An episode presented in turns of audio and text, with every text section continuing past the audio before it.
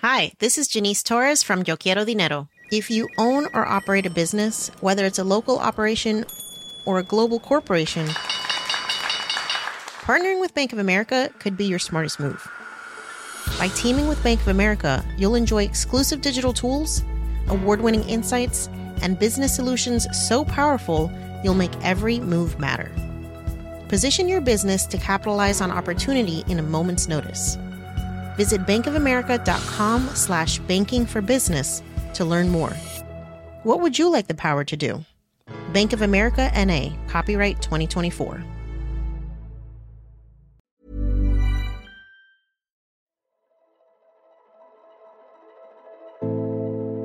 It's hard to talk about artificial intelligence nowadays without eventually stumbling into a debate on the potential horrors it could unleash.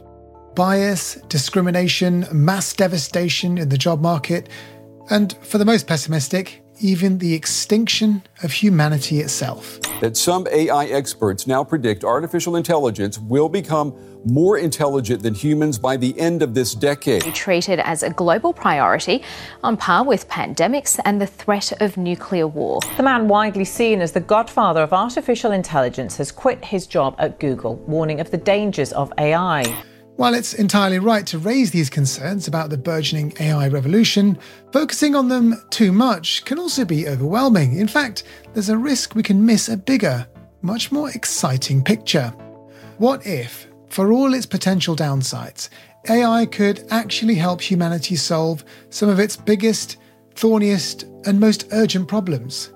What if it could help tackle climate change, create better medicines, or understand the brain in new ways? These are all the arguments of people who say that AI could do wonders for scientific research. These optimists say that AI could be, to modern scientists, what the telescope was to astronomers a few centuries ago, an essential technology that lets people see much farther and understand much more than they could ever do with the naked eye alone. And these new generation of AI models have the potential to extract and leverage this much larger amount of information that is sort of hiding in plain sight. By amplifying human intelligence and radically accelerating the pace of scientific research, there's a good chance that AI could lead to a new golden age of discovery. But how likely is that to happen? This is Babbage from The Economist. I'm Alok Jha. Today, we look at the optimistic case for AI.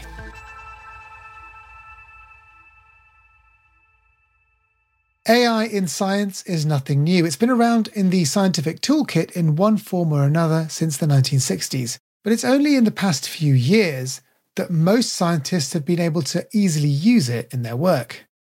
To discuss how scientists have been experimenting with AI in different ways, I'm joined by Abby Bertics, The Economist science correspondent, and, as it happens, a former computer scientist herself. Thanks for joining me, Abby. Thanks for having me, Alok. OK, Abby, set the scene for us. When we talk about AI in science, what do we actually mean? So I think one of the major reasons why AI is going to be so useful towards solving tricky problems is that science has become very data-driven. But when you have a bunch of data, it's kind of like a giant pile of hay, and there are a couple of needles in there, but it's a lot of hay. And someone I was talking to, Regina Barzilay at MIT, she's a computer scientist, she said that AI acts as a metal detector, and it lets you find those needles in the haystack more easily. So in a world where science is increasingly data-driven, you need a way to process that data, and that's what AI kind of enables. Lots of subjects in recent years have become much more computerized and data-driven, not least things like molecular biology, genetics, etc. So talk me through some examples of how AIs are being used there. So one big example was scientists used AI to discover a new antibiotic. And the way that they did this is antibiotics are thousands, millions of different possibilities. They're basically just small chemicals that stop the bacteria from growing. One of the really, really important things with AI is having good quality training data.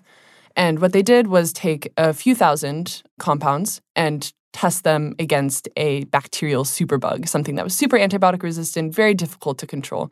And for each of the possible antibiotics, they tested how effective it was at killing the bacteria.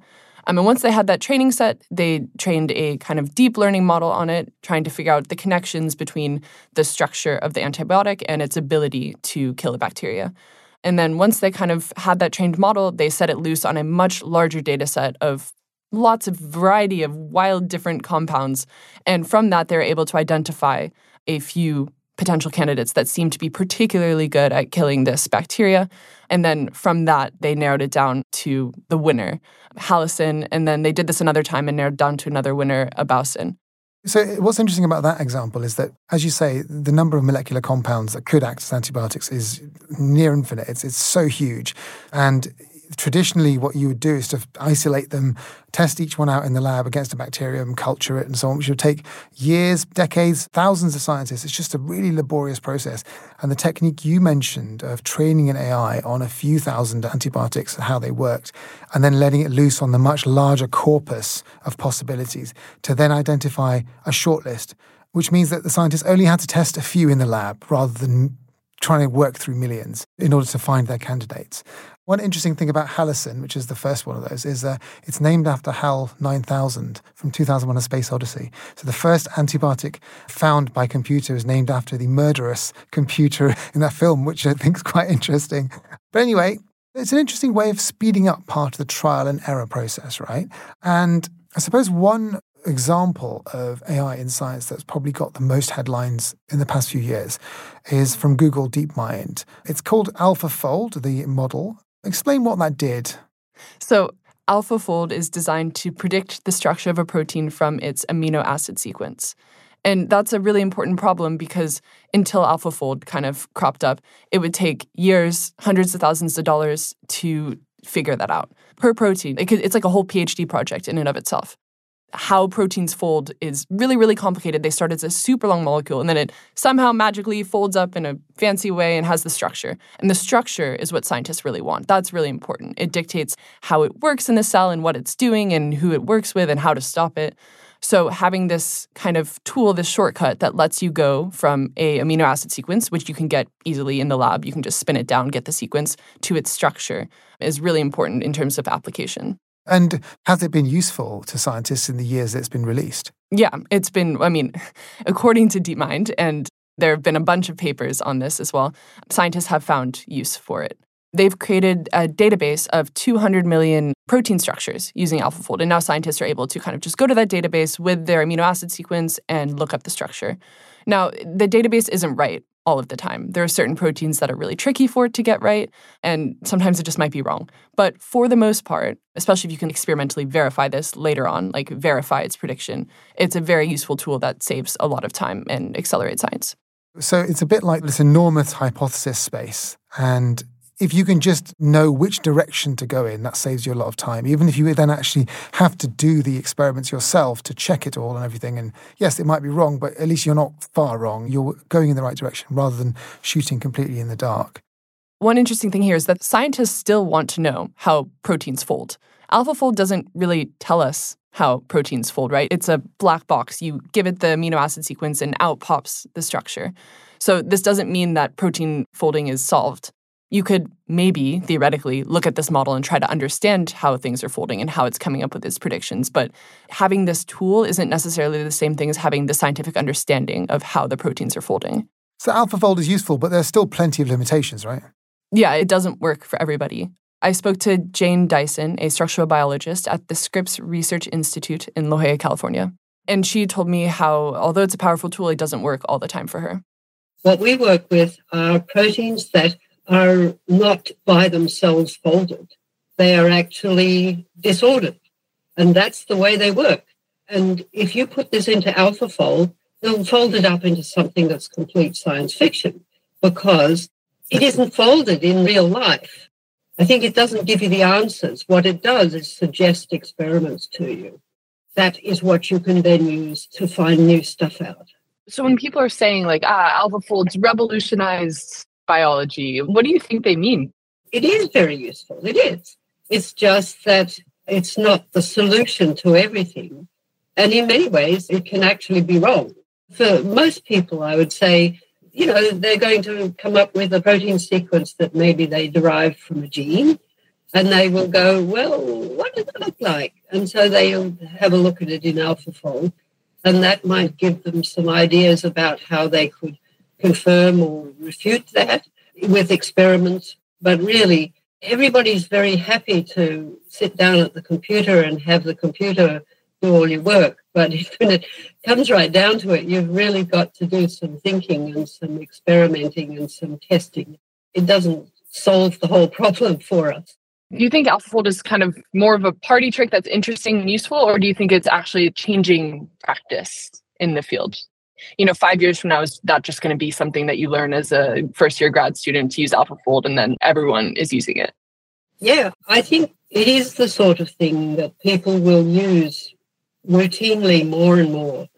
In a way, it's a little bit disturbing, because if everybody just uses AlphaFold and doesn't know how to do the basic X-ray structure determination, for example, then at some point we're going to worry that we're going to go off into some direction that is not right because we haven't got the experimental data underlying something. So it's not like this tool is creating better science itself. It's like something that a good scientist can use on their path. I mean, it's going to streamline things, that's for sure. But I would say that you've still got to be careful about how you use it. So you need context. Context, I think education mostly. Well, I mean, we have a system where things are vetted before they're published, but there can be some interesting wrong things put out there. If we start to believe things that the artificial intelligence tells us without skepticism and without really examining it ourselves, there's a risk that we'll end up believing lies. So, Abby, the past year, I suppose the public have woken up to the idea of generative AI, ChatGPT and its cousins.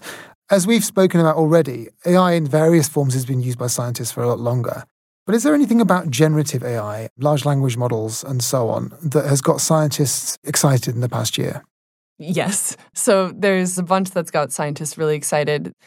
We've seen generative AI as it kind of stands with language, right? ChatGPT generates things word at a time, more or less. I'm going to give us a 1-minute summary of how it does that. They're trained on the statistics of the entire internet, and their specific goal is to, given the passwords that they've seen, predict what word is likely to go next and what word best fits next. And in doing so, they kind of are able to string together sentences of English that seem to be mostly factually correct, besides for some hallucinations. And so in doing so, what you're doing is when you trained it on the entire language of the internet, it's worked out some statistical correlations between words so that this is the sort of structure of language. It doesn't understand language, it doesn't do any thinking, but it can statistically get the language correct. And so it sounds human, actually. Yeah, it kind of learns linguistics as it's going just by... But it doesn't know it's learned linguistics. No, it doesn't know anything. It's not animate, although it's easy to think that... So how are scientists using that? So they've learned the statistics of the language, and sometimes they've also kind of picked up on culture and facts. And one scientist in particular said that you can use large language models. You can kind of say, pretend you are this person, you're a 34-year-old female, you love guns, you love freedom. Who are you going to vote for president? You can use them in these social science experiments. You can use them as focus groups. You can kind of treat them like you would as a simulation of a human being. That sounds fascinating. I'm assuming that's still a theory, though. I mean, has anyone tried this? So there have been a couple experiments trying this. It's still relatively new. And they found that it kind of really is able to, on a statistical level, mirror what you would get out of a human focus group. This doesn't mean that you should replace human focus groups, but it means it might be a good way to quickly test your hypothesis on a simulation and then go on and verify it in humans. I'm still skeptical that it would be as useful as talking to people, but I guess this is why we don't predict technology, right? You don't know where it's going to go. But in terms of generative AI in a larger sense, where is that being applied to science? Not the language stuff so much, but where is the sort of generative AI and its like being applied to various scientific disciplines? One big example is, again, in drug discovery, drug design. So just as ChatGPT or large language models generate word at a time, you can train a generative AI to make new molecules, making them atom by atom, bond by bond. And because just as ChatGPT was trained on the entire internet, you can train these on lots of examples of existing molecules and their existing functions. If you give it a function, it can generate a molecule that does that thing. That's interesting. So what you can say to the interface, I'd like a molecule that burns at this rate and produces this color explosion or something like that, and it would make it for you? Theoretically, I don't know if that one exactly exists. But maybe not something so violent, but something more useful. Like I need it to interact with this receptor in this way on this cell with no side effects or something like that. That is the theory. It still kind of remains to be chosen. This is super early. There are a few drugs that have been designed from scratch using an AI, and they're still going through clinical trials or beginning animal testing. But the fact that something was able to be spat out by this AI and it kind of worked more or less so far is really promising. That's amazing. Abby, thank you very much for your time. Thank you very much, Alok. One of the companies at the forefront of bringing the latest AI models to scientific research is Google DeepMind. Accelerating scientific discovery is, in fact, one of the core aims of the company. A few years ago, it released AlphaFold, which, as we've already discussed, could predict the structure of proteins. And this week, Google DeepMind released a new tool called AlphaMissense, which aims to help biologists tease out which mutations in the human genome could give rise to diseases. I spoke to Pushmeet Kohli, one of the inventors of AlphaFold, and now head of the AI for Science team at Google DeepMind. Our DNA is like the book of life, the recipe of life. And so what happens when there are some changes that are introduced in that sort of recipe? And this is what happens in the sense of missense mutations. These are specific mutations in our genome which result in a change in an amino acid in our protein. Now, what is the effect of these proteins, right? If a single sort of change is made, sometimes you might get a disease like sickle cell or cystic fibrosis. So what AlphaMissense does is, given a sort of mutation, it is able to predict with very high confidence whether that mutation is likely pathogenic or is likely benign, whether it could be a disease-causing mutation or it should be fine. I'd be interested to know, where do you think that the applications in the future are going to be for AIs, especially in the sort of generative age that we are in now with large language models and ChatGPT and the like? Do you think that there's going to be a flowering of the kind of uses for scientific research in this age? So I think it has unlocked the ability for us to really reason at scale. The tricky part with being a scientist today is basically the amount of work that is happening in science. And just keeping track of all the work, all the developments that are happening, it's extremely sort of difficult. And what AI and the new generation of machine learning techniques are able to do is basically allow us to scale our ability to reason over this huge amount of information. And I think that will sort of accelerate science in general. Generative AI in particular and technologies like large language models, they have unlocked another sort of ability. While models like AlphaFold were trained on structured information or structured experiences, like the protein database bank, where you saw, well, here are some examples of protein sequences and their corresponding shapes. But there's a lot of information about science and about the world which is unstructured, which is sort of implicit in the texts that scientists have written, in their papers, in an unstructured format. And these new generation of AI models have the potential to extract and leverage this much larger amount of information that is sort of hiding in plain sight, if you will. I like the way you put that, reason at scale. That's exactly the kind of, I think, the right analogy for this, because humans have come up with science and have done as well as they can with our brains, but actually being able to do the amounts of data processing you need to do to understand science nowadays is incredibly difficult and therefore slow. And I suppose these artificial cognitions in some way can help accelerate at least some parts of it. Where do you see the frontiers for AI in science now? What are the things that excite you the most in terms of the kinds of topics we can tackle? Yeah, so I don't think there are limits. I see the potential for AI in all these different disciplines. Biology is a personal sort of favorite of mine because of the sophistication of the biology we all sort of have inherited. Like, it's a very complex area. Where does AlphaFold and the sort of biology work that you guys are doing at Google DeepMind, where does that go next? So in terms of our biology work, there's much that needs to be still done. AlphaFold makes predictions about the structure of proteins. But how do those structures influence function? What are the different ways in which proteins interact in our body? Even in the context of mutations or AlphaMissense work, we can tell you whether a mutation is likely pathogenic or benign, but why is that? What are the mechanisms that make it pathogenic? What are the ways that we can actually design treatments to mitigate these things? There are so many other aspects of work that still need to be tackled. Okay, Pushmeet, thank you very much for your time today. Yeah, thanks, Alok. It was a pleasure. We've heard how AI can improve many aspects of what scientists can do. It can help them sift through mountains of data. It can provide useful predictions so that researchers know where to focus their work. And AI can even make scientists more efficient at reading papers. But can AI be more than just a productivity boost for the drudgy parts of research? As useful as that is, can it change the way scientists do science? Before we hear about that, though, we have some news. In mid-October, we'll be launching a new podcast subscription called Economist Podcast Plus. To carry on enjoying Babbage every week, as well as our other specialist podcasts like Checks and Balance on American politics, or any of our special series like The Prince or Next Year in Moscow, you'll need to become a subscriber to Economist Podcast Plus. The expansion of all our brilliant podcasts has so far been made possible by advertising revenue, but we'd like to do much more. The Economist's core mission has always been to produce high-quality journalism for global audiences and to make it available at a fair price.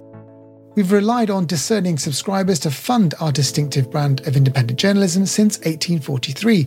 Podcast subscriptions will help us stick to our values of honesty, integrity, and rationality in an increasingly confusing and polarised media landscape. And it'll help us deliver our plans for more ambitious audio journalism in the future. If you're already a subscriber to The Economist, thank you. You'll have full access to all our shows as part of your subscription. If you're not already a subscriber, you'll need to sign up for Economist Podcasts Plus. Your subscription will enable us to keep bringing you the shows you know and offer exclusive new series, including Boss Class, which is all about how not to be a terrible manager and perhaps how to be a great one. That's coming next month. If you sign up for Economist Podcast Plus before October the 17th, you can get a year-long subscription for half price at about $2. £2 or €2 a month. To sign up, visit economist.com/podcast plus or see our show notes for more information and a link to our frequently asked questions.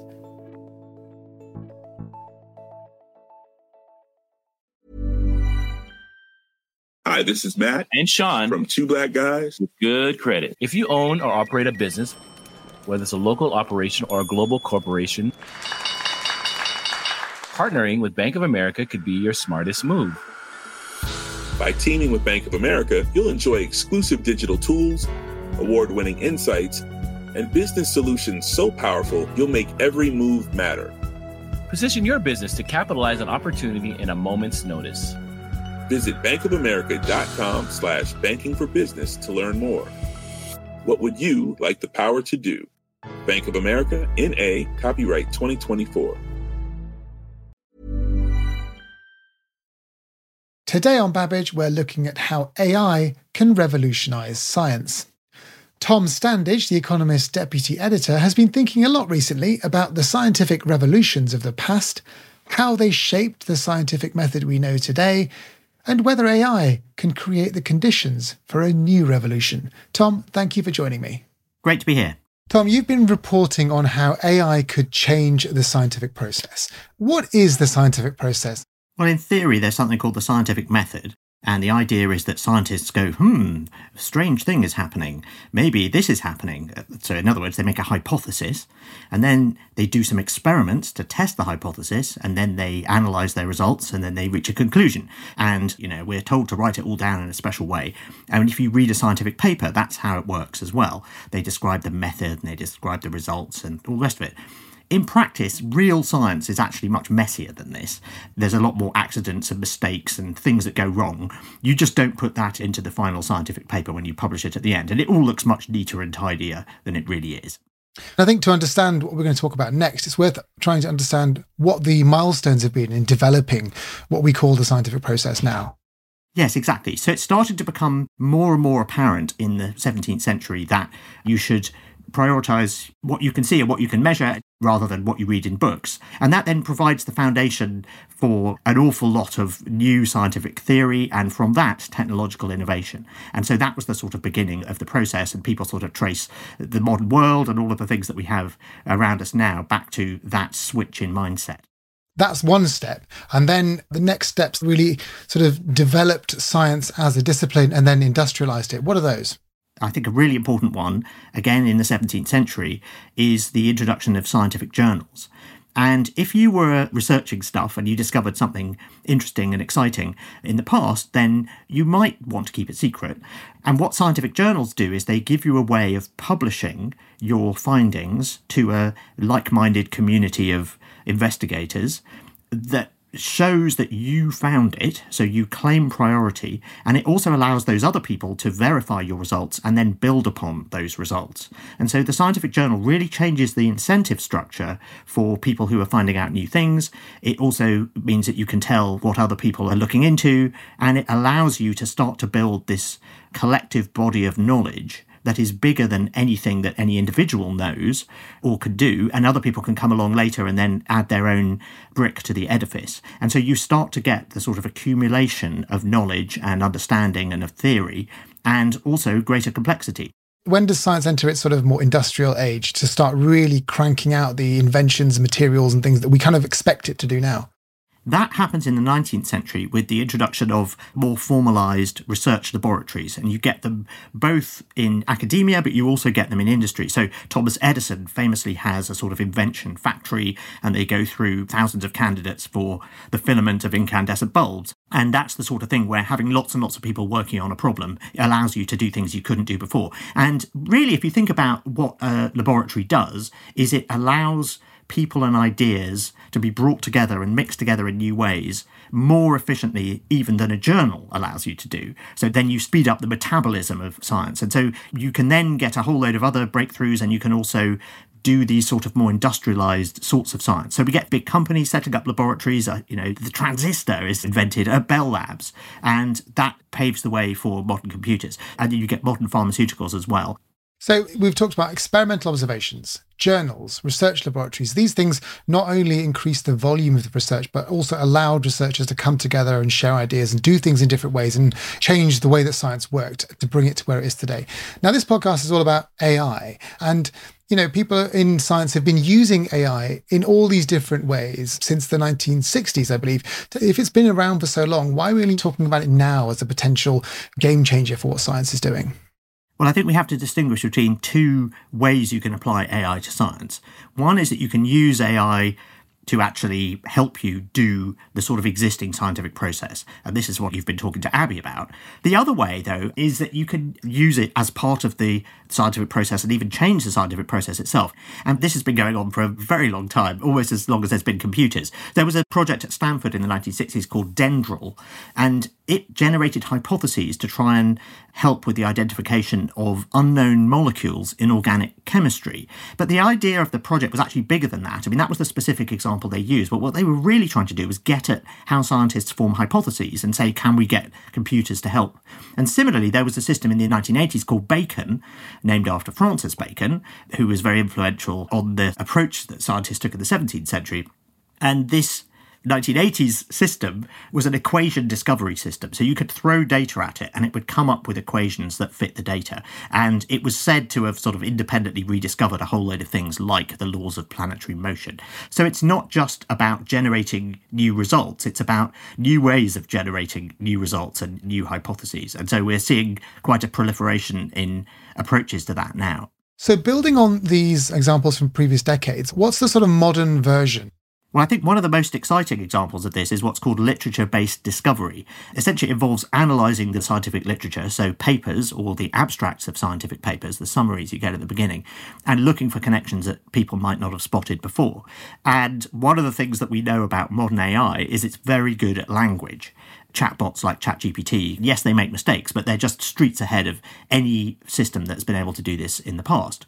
And so if you apply that sort of approach to literature-based discovery, essentially you feed them a whole load of scientific papers and they're not doing what ChatGPT does, which is sort of summarising. What's really interesting is the way that these large language models build representations of concepts. You could do something like king minus man plus woman equals queen, which is a sort of weird vector mathematics of words. Kind of like computer-based verbal reasoning, basically. Exactly. And if you build these sorts of models using scientific papers, then you get some quite interesting things happening, because it turns out that the vectors are close to each other if the scientific concepts are close to each other. So, for example, you can say, if you've got a whole load of material science papers, what are materials that are similar to this?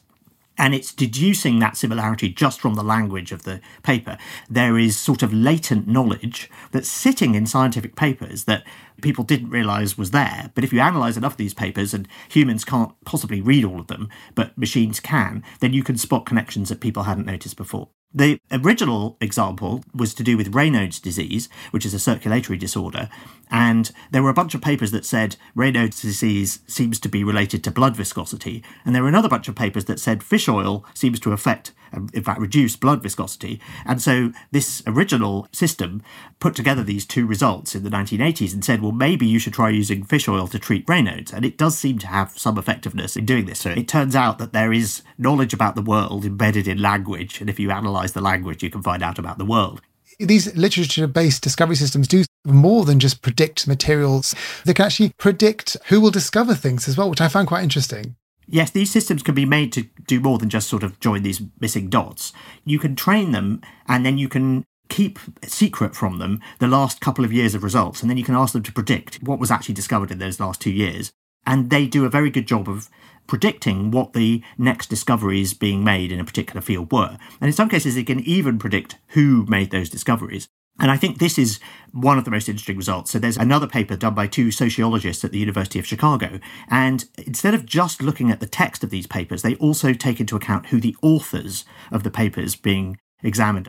And what that allows you to do is it allows you to predict who's likely to discover what, but it also means that you can spot connections between fields, and then you can say this researcher maybe should be collaborating with this researcher because they don't realise it, but there's this missing link between the things they're working on that could potentially be worth investigating. So in effect, what these systems are doing is they're proposing new hypotheses for experimental testing, and in some cases they can even propose which scientists should collaborate to investigate that particular hypothesis. So scientific dating service of some sort. Right, exactly. It's a sort of scientific matchmaking service. And that really rings a bell for me, because that's what journals were doing. Journals were doing that much more slowly, and you had to read them and they had to be printed and distributed, and it takes a long time. But essentially, that sort of social networking between scientists, spotting the connections, and this may be something that scientists come to rely on in the future, that there's a sort of cloud-based service that runs all the time that tells them which results in other fields they might want to read, and even says, you might want to send an email to that researcher over there because it looks like there's this interesting hypothesis that links your work to theirs. And that sounds to me like a potentially very big change in the way science works, in the same way that journals were in the 17th century. So what Tom's just been describing is a kind of modern, supercharged version of the scientific journal. But the other element in the history of science that he argues accelerated the pace of discovery was the scientific laboratory. To understand how AI could revolutionise lab work, Kunal Patel, one of our producers, took a trip to the airport. Final call for Ryanair flight CIFAR 9260 to Gothenburg, closing shortly at gate 83. So it's currently 6 a.m. in the morning, and I am in London Stansted Airport, waiting for my flight to Sweden to talk to a man about some robots. And so, after 1 hour of sleep, a 2-hour flight, and 3 flight attendants who did not take kindly to my microphone, I found myself in a lab in Chalmers Technical University in Gothenburg, Sweden. And that's where researcher Erik Bjurström introduced me to Eve. So this is Eve? Eve, as it turns out, is a huge metal box with an extensive array of equipment. Here we have the two robot arms. Over there we have a spectrophotometer. Then we have a fluorescence microscope. Here we have another spectrophotometer. That over there is a liquid handler. But the really impressive thing about Eve is that she's not just a fancy mechanized lab station. It's that she's actually an AI, capable of independently coming up with and conducting her own experiments, all part of an ambitious vision for the future of science. The grand challenge is to, by the year 2050, to develop an AI which can autonomously do research at the Nobel Prize level. And of course, if you could build such a machine, then you can build 10 of them, 100 of them, and 1,000, 1,000,000 perhaps, and the world would be transformed if 1,000,000 Nobel Prize winners. That's Ross King.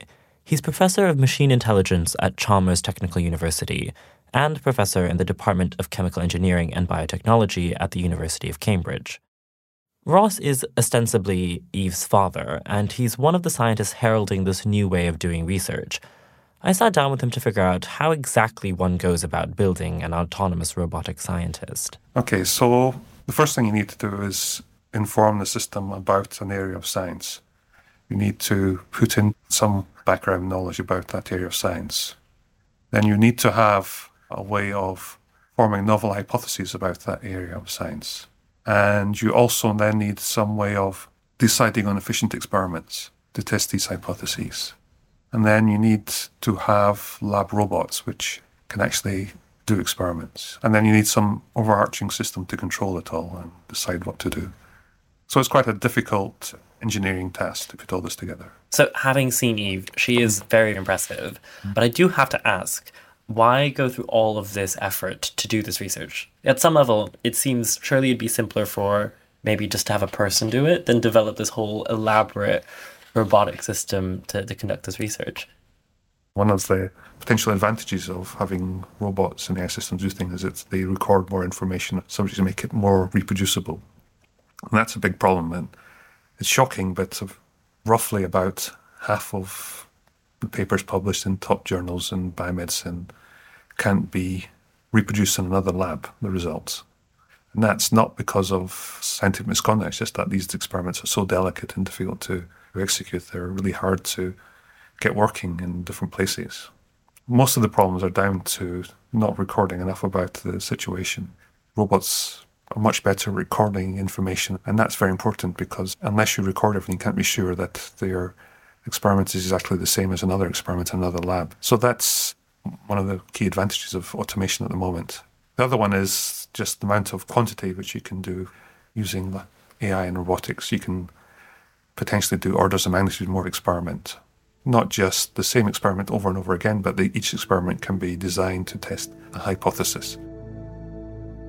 Essentially, in the near future, Ross sees AI as having the potential to take on some of the most menial and finicky bits of scientific research, reproducing experiments to corroborate results, and conducting the kind of tedious and repetitive pipetting procedures that made me give up on the idea of grad school. So I'm currently squatting under Eve, waiting for a little door to open and a petri dish to come out with some yeast in it. I live a very glamorous life.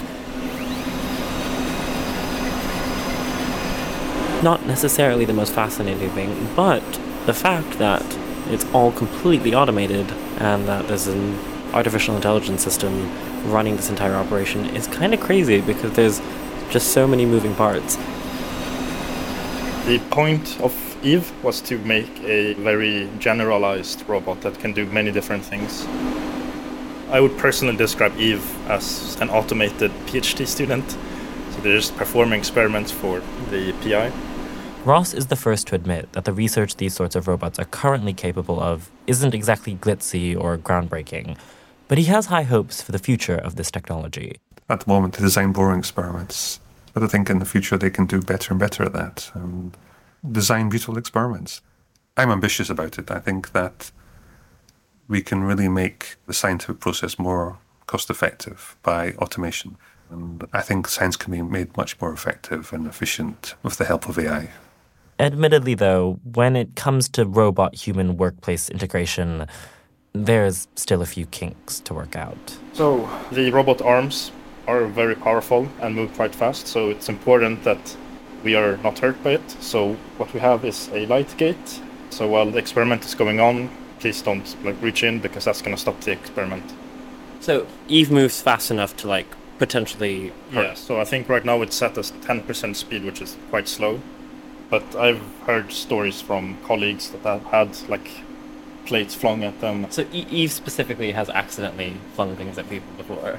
Yes. So it's important to be careful when we work with Eve. I'm back with The Economist's Tom Standage. Tom, just to be clear about these self-driving labs, these robotic scientists, how autonomous are they? They're controlled by AI to make new hypotheses and can do clever things, but they're still sort of told what to do by humans, aren't they? So how interesting and creative can they actually be? Yes, you're right. At the moment, they're given a particular domain, whether it's material science or, molecular biology. I think the hope is that they will be able to work in a wider way in the future. And as the robots get cleverer and the AI gets cleverer, they'll be able to do new kinds of experiments. And then really beyond that, the hope is that they might start thinking of things to investigate that humans might not have done. And there's a very nice analogy here, which is to do with the way that machines play chess and play Go. And now we have machines that are better at chess and better at Go than any human. But what's been really interesting is that both the chess playing and the Go playing systems have come up with strategies and moves that have completely flummoxed human players. And it's changed the way that humans think about chess, and it certainly changed the way humans think about Go. There turns out to be a sort of undiscovered, unexplored hypothesis space in those game worlds, and the machines have opened it up. And so that's the hope that could happen in science as well. There may be things that we're not thinking of testing or experiments that we're not doing because we are humans and we just have a different way of looking at the world, and a machine might not see things that way and might therefore open up the hypothesis space and be able to discover new things. But of course, robot labs can just do lots of experiments as well. And these AI-driven lab robots could help with some of those problems that exist in modern science. Those terrible incentives, can't they? Yes, I think so. So there may be new kinds of science where just throwing sheer volume at the problem could be a game changer. So that's a possibility. And then, yes, the reproducibility crisis, as it's called, you could also throw robots at that problem as well, because the incentive for a robot is not to advance its career and, publish something new. And there have been experiments done with exactly this, where previous results from cancer papers, for example, have been verified by robot scientists. So I think at best, these new robot scientists could come up with entirely new results and go off in entirely new directions. But even if they don't do that, they could improve the process of science itself by making it cheaper and easier to verify results and allowing you to do the kind of science you were maybe going to do anyway more quickly and more efficiently.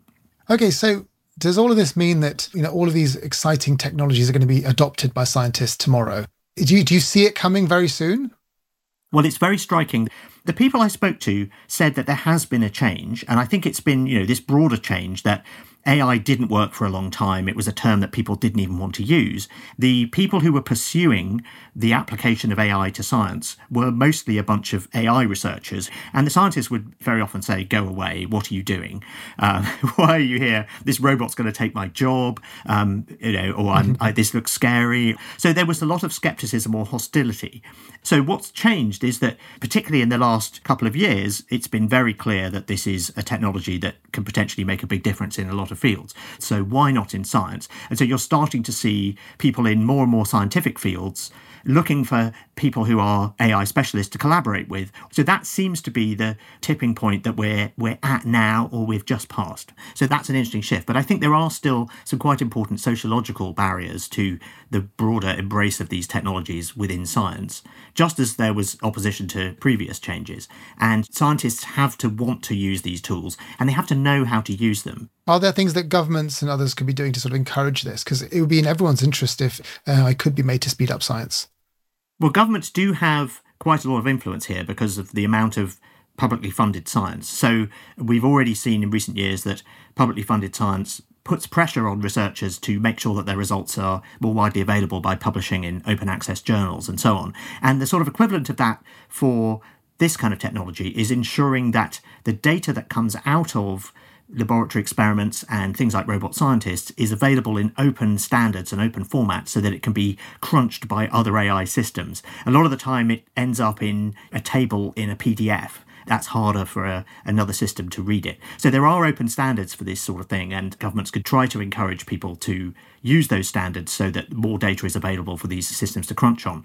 And the other thing that governments could do is fund kinds of AI that are unfashionable. So at the moment, the really fashionable kind of AI is the large language model like ChatGPT and anything using deep learning. But we should remember that deep learning, the systems that we're using today, only exists because the flame of neural networks was kept alive in the 90s and the 2000s by CIFAR, which is the Canadian, essentially, science funding body. And so the question is, are there other currently neglected, currently really unfashionable styles of AI that could be particularly useful in scientific discovery? That's something that governments could be making sure that they're funding as well. I mean, many of the people who sort of promote the idea that AI could transform science will say that if it could maybe be made to work for science and supercharge scientific productivity, it would probably be one of the most useful things that AI could do. But there have been previous technologies that were meant to be saving the world as well, which always had a downside. I mean, I just wonder if, as somebody who knows about the history of technology very, very well, where do you put AI in the sort of in the pantheon of great technologies that promise all sorts of things? Yes, absolutely. So I'm a collector of those sorts of examples, and I'm well aware of the fact that whenever a new technology comes along, people say, this is the solution to all our problems. Aeroplanes, when they're invented, people say this is going to make armies obsolete because you can bomb them from the air. Therefore, there will be world peace. Also, we'll all sort of fly to different countries and see that we're all just the same, and therefore there'll be no more wars. And surprise, surprise, that didn't happen. Then, yes, we get this with the internet in the 1990s. Again, we're going to have global communities of people. We'll all realise we're the same. It will reduce inequality and poverty because you'll be able to get access to world-class education online. These sorts of claims. But I think in this case, it's a narrower claim that's being made. It's not claiming that we are going to sort of re-engineer human nature. This isn't quite as magical thinking, I don't think. The mechanism is much more plausible and much more visible, which is if you can increase the rate at which new discoveries are made. We've seen from the historical evidence that that can lead to a faster rate of technological innovation. And at a time when we have a whole load of problems that need to be solved through technological innovation, that's not a bad idea. Okay, so I'm going to mark you out as a cautious optimist in this case. Is that fair? I think that's right. Exactly. All right. Tom, thank you very much for your time. Thank you. Our thanks to Ross King, Erik Bjurström, Pushmeet Kohli, Jane Dyson, and The Economist's Abby Bertics and Tom Standage. And thank you for listening to Babbage. You can read our entire special report on how AI can revolutionise science in the current issue of The Economist or on our app. Babbage is produced by Jason Hoskin and Kunal Patel, with mixing and sound design by James Stickland. The executive producer is Marguerite Howell. I'm Alok Jha, and in London, this is The Economist.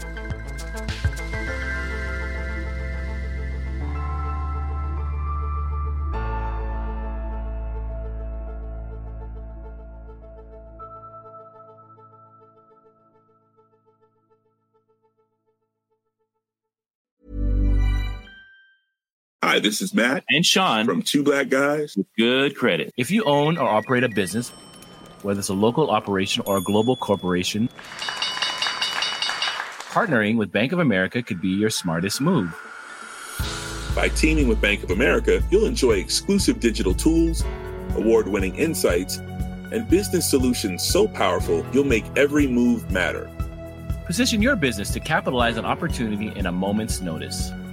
Visit bankofamerica.com/bankingforbusiness to learn more. What would you like the power to do? Bank of America, N.A., copyright 2024.